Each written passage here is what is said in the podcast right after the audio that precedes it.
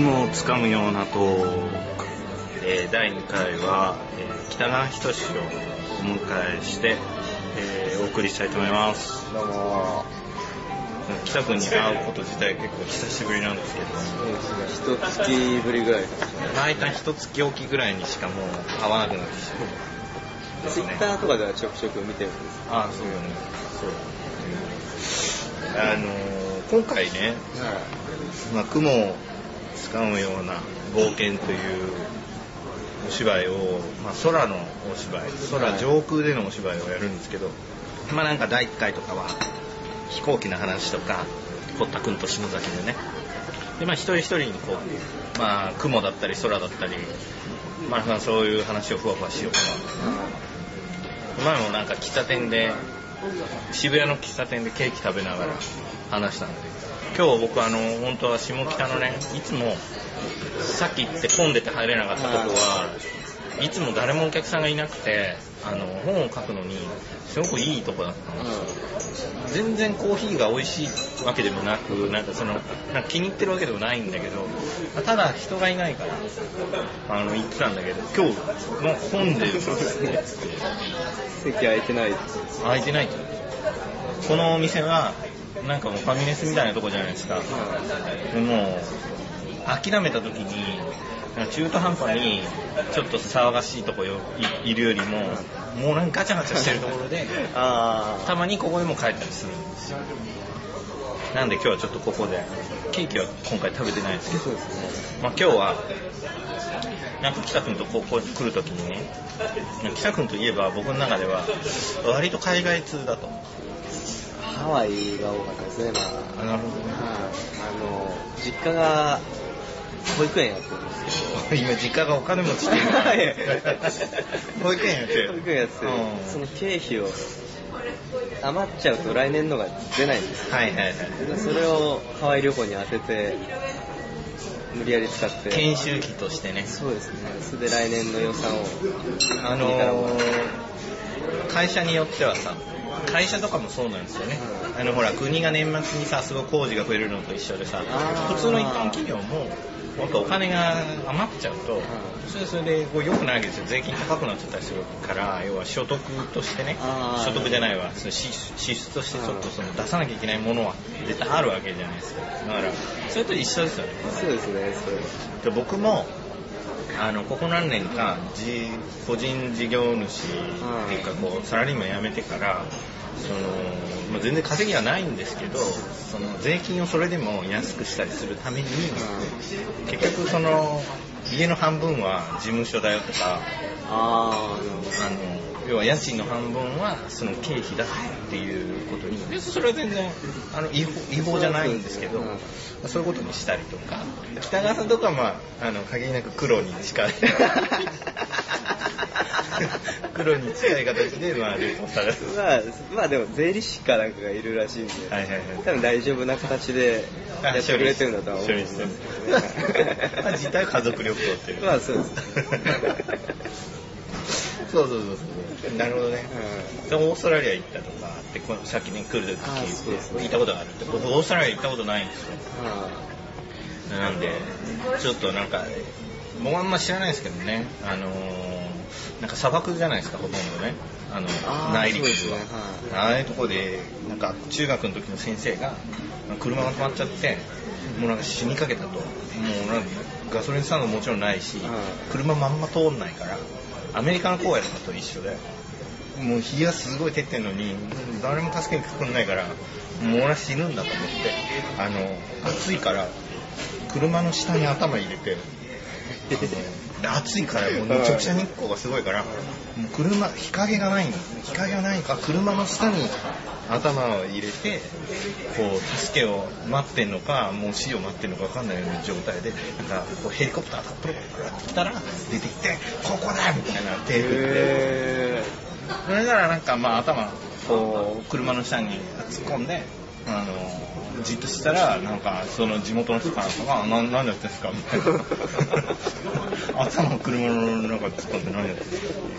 そういう記憶がありますけどね、そういう話は。れも変な記憶がないですね。だからそのオーストラリア、オーストラリアに行ったことはあるけど、もうなんか何してたのか何してたのか、そうですね。なるほどね。しかもヨーロッパだと思ってたんですよ、オーストラリア。大学受験でやっとあれはヨーロッパじゃないんだっていうことを学んだんですけど、それまでヨーロッパだと思ってたんで。なんか人にヨーロッパ旅行行ったことあるって言われたら、うん、あるよなんて結構偉そうに言っちゃったんですけど、ね、実際は行ったことない。ちなみにオーストリアと勘違いしてたわけじゃないの？なんかそうですね、ヨーロッパっぽい名前だな。ヨーロッパっぽい名前だから、まああっちの方にあるんだろうな。白人も多いですしね。あとコアラ抱いたりしましたね。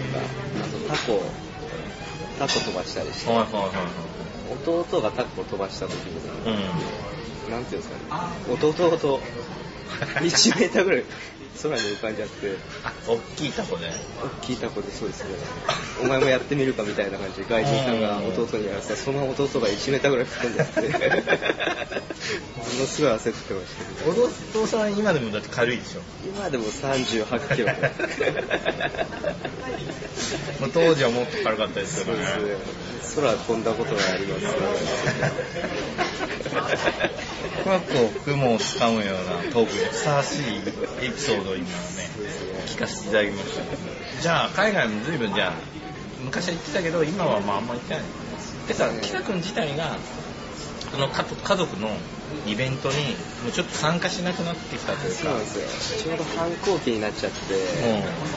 うん、みんなは行ってたんですけど、ね、俺だけ俺は行かねえよみたいな感じで、はいはいはい、行かなかったんですよ、ね。あ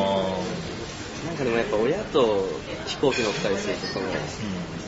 周りにまあ当然日本人がいっぱい座ってるじゃないですか。で、若い可愛い子っていうんですかね、うん、がいたりして、なんかその海外とか行ってる時テンション上がってこう、うん、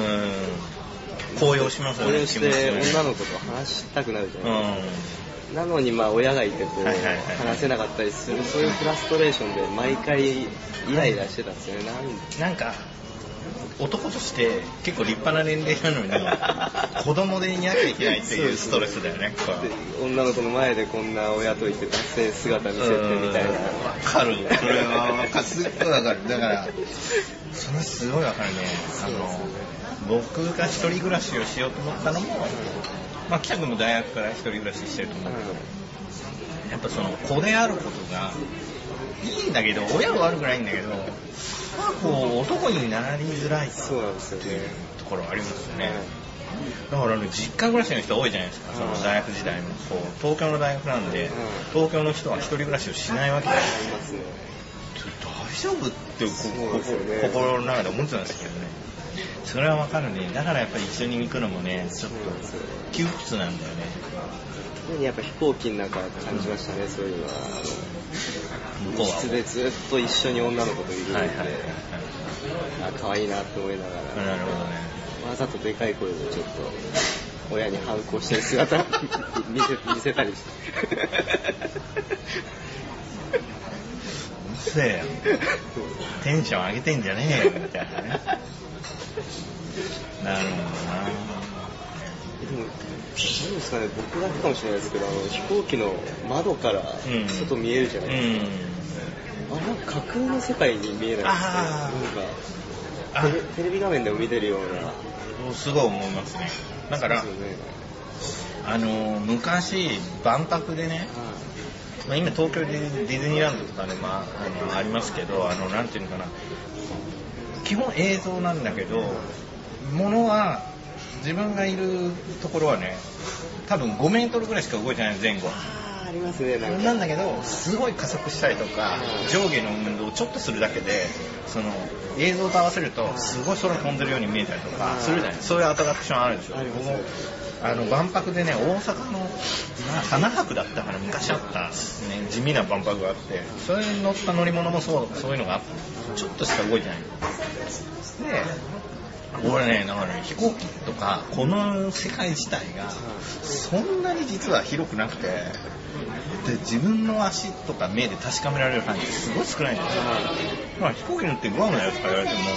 実際の距離そんなに離れてるのかなとかって僕は最初の頃思ってたね。あのこのぐらいの加速ちょっとつければ外映像だったらまあまあ騙されるかもなと思って。そうなんですよね、うん、空にいるって実感があんまないですね。そうそう、まだ地上にずっと。そうです、そうです。まあ、飛行機の中も地上っぽいですからね、でかくて。そうなんですよ、うん、高いとこは好きだけど山登りってあんまり興味ないなっていう個人的に。実家の周りはもうそもそもほとんど山なんで、うん、はいはいはい、そう、山を何個か持ってるという。そうなんですよね。あんまりなんていうんですかね、物珍しさみたいなものがあんまりないんで。でもあの鈴木さんちのさ、鈴木さんちはさ、実家はさ、あれ別に全然あの裏山鈴木さんちのもんじゃないのにさあのタケノコとかをさ、あんまり違法だと思うんですけどあのタケノコ取ったりとかしてたじゃないですか。してましたね。なんか北川山もなんかこう取れたりするんですか。いや、うちもそうですね、タケノコも取れますし。あ、本当に。なんですかね、取らない感じするよね。取ってないでしょ。いや、取ってるんですけど、その本当にあれ鈴木さんの撮影の時に俺は笑ってましたけど、うん、結構腹の中ではちょっとイライラしてて本当にああいうやつがいるんですよね。そのなんかうちの寺の土地のその栗とかタケノコとかを勝手に取っていって、うん、ブドウとかもせっかく植えてるのにその、はいはい、全部取られてないとか。しかもうちになんかどうぞのなんですか、差し入れみたいにやってくるバカとかもいてあれだから見た時にこういうやついるんだよなってそう思ってたんですよね。あ俺はタケノコ掘るのがうまいんだみたいな顔してましたけど鈴木さんのお父さんに、うん、人んちのもんもまずなんか前も下手もねえだろって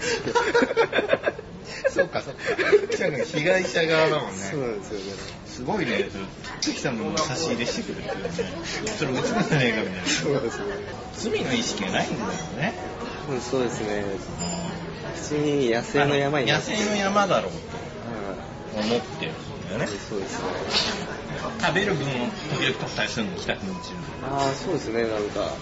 というよりはまあその。適切な頃になったら取っといて、うんまあ、余っちゃったら誰かにあげるっていう形っぽいですけどね。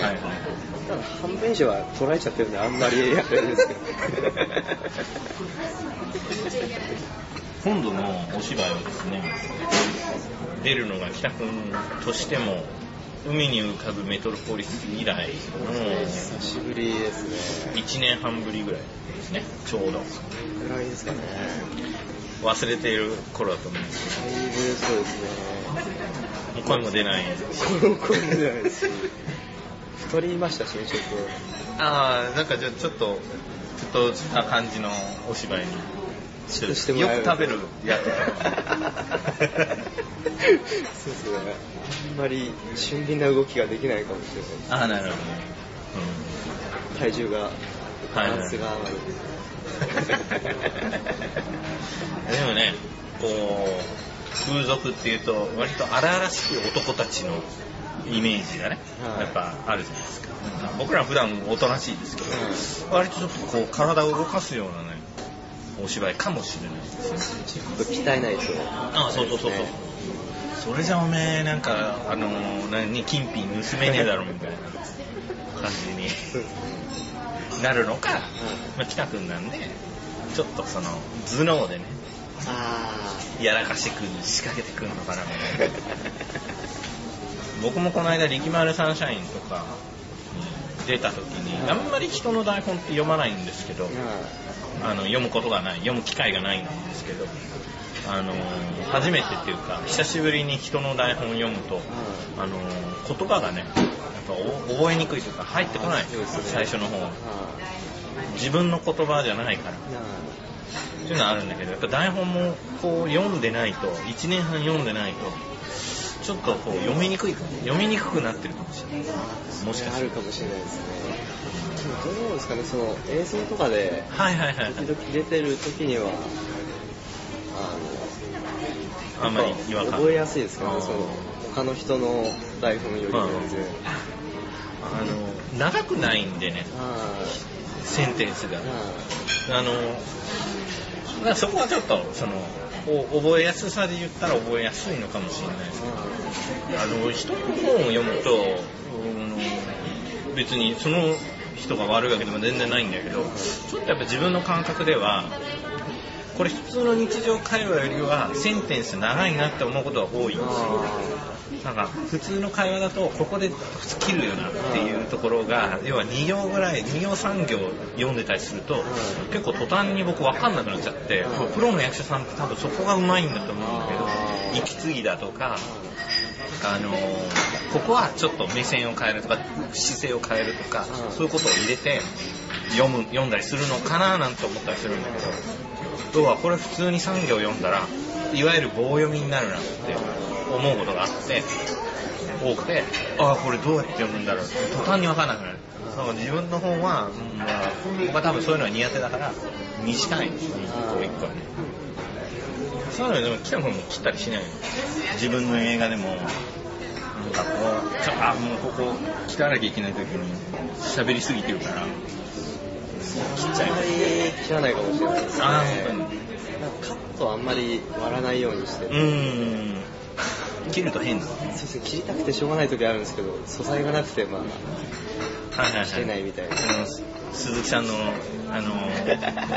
ロックとか。そうですね、あれもうあれしか素材がなくてもう鈴木さんのショートショートムービーの北川監督のロックは、う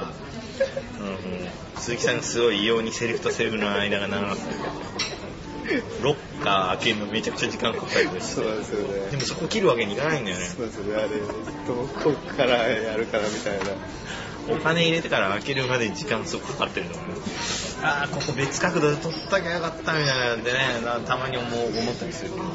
こう開けるギリギリのところまで切っちゃったりして、はいはいはい、そのせいでなんていうんですかね、テンポ的にバンバンカット変わるみたいになっちゃって。わけわかんなくなっちゃった。間切るわけいかなかったですけど、前後だけ切ってたら異様なテンポになっちゃう。動きがね、飛ぶんだよね。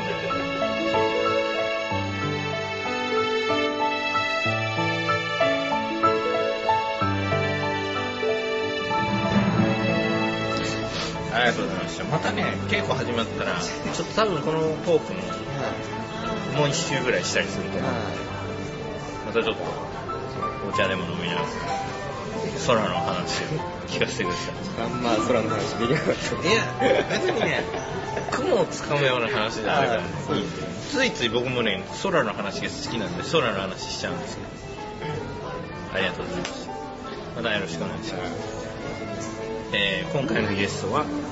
北川仁さんでした。また次はね鈴木さんにしようと思う。これ不安な対談ですよ。でも雲をつかむような話しかしないです。まあ得意。ありがとうございました。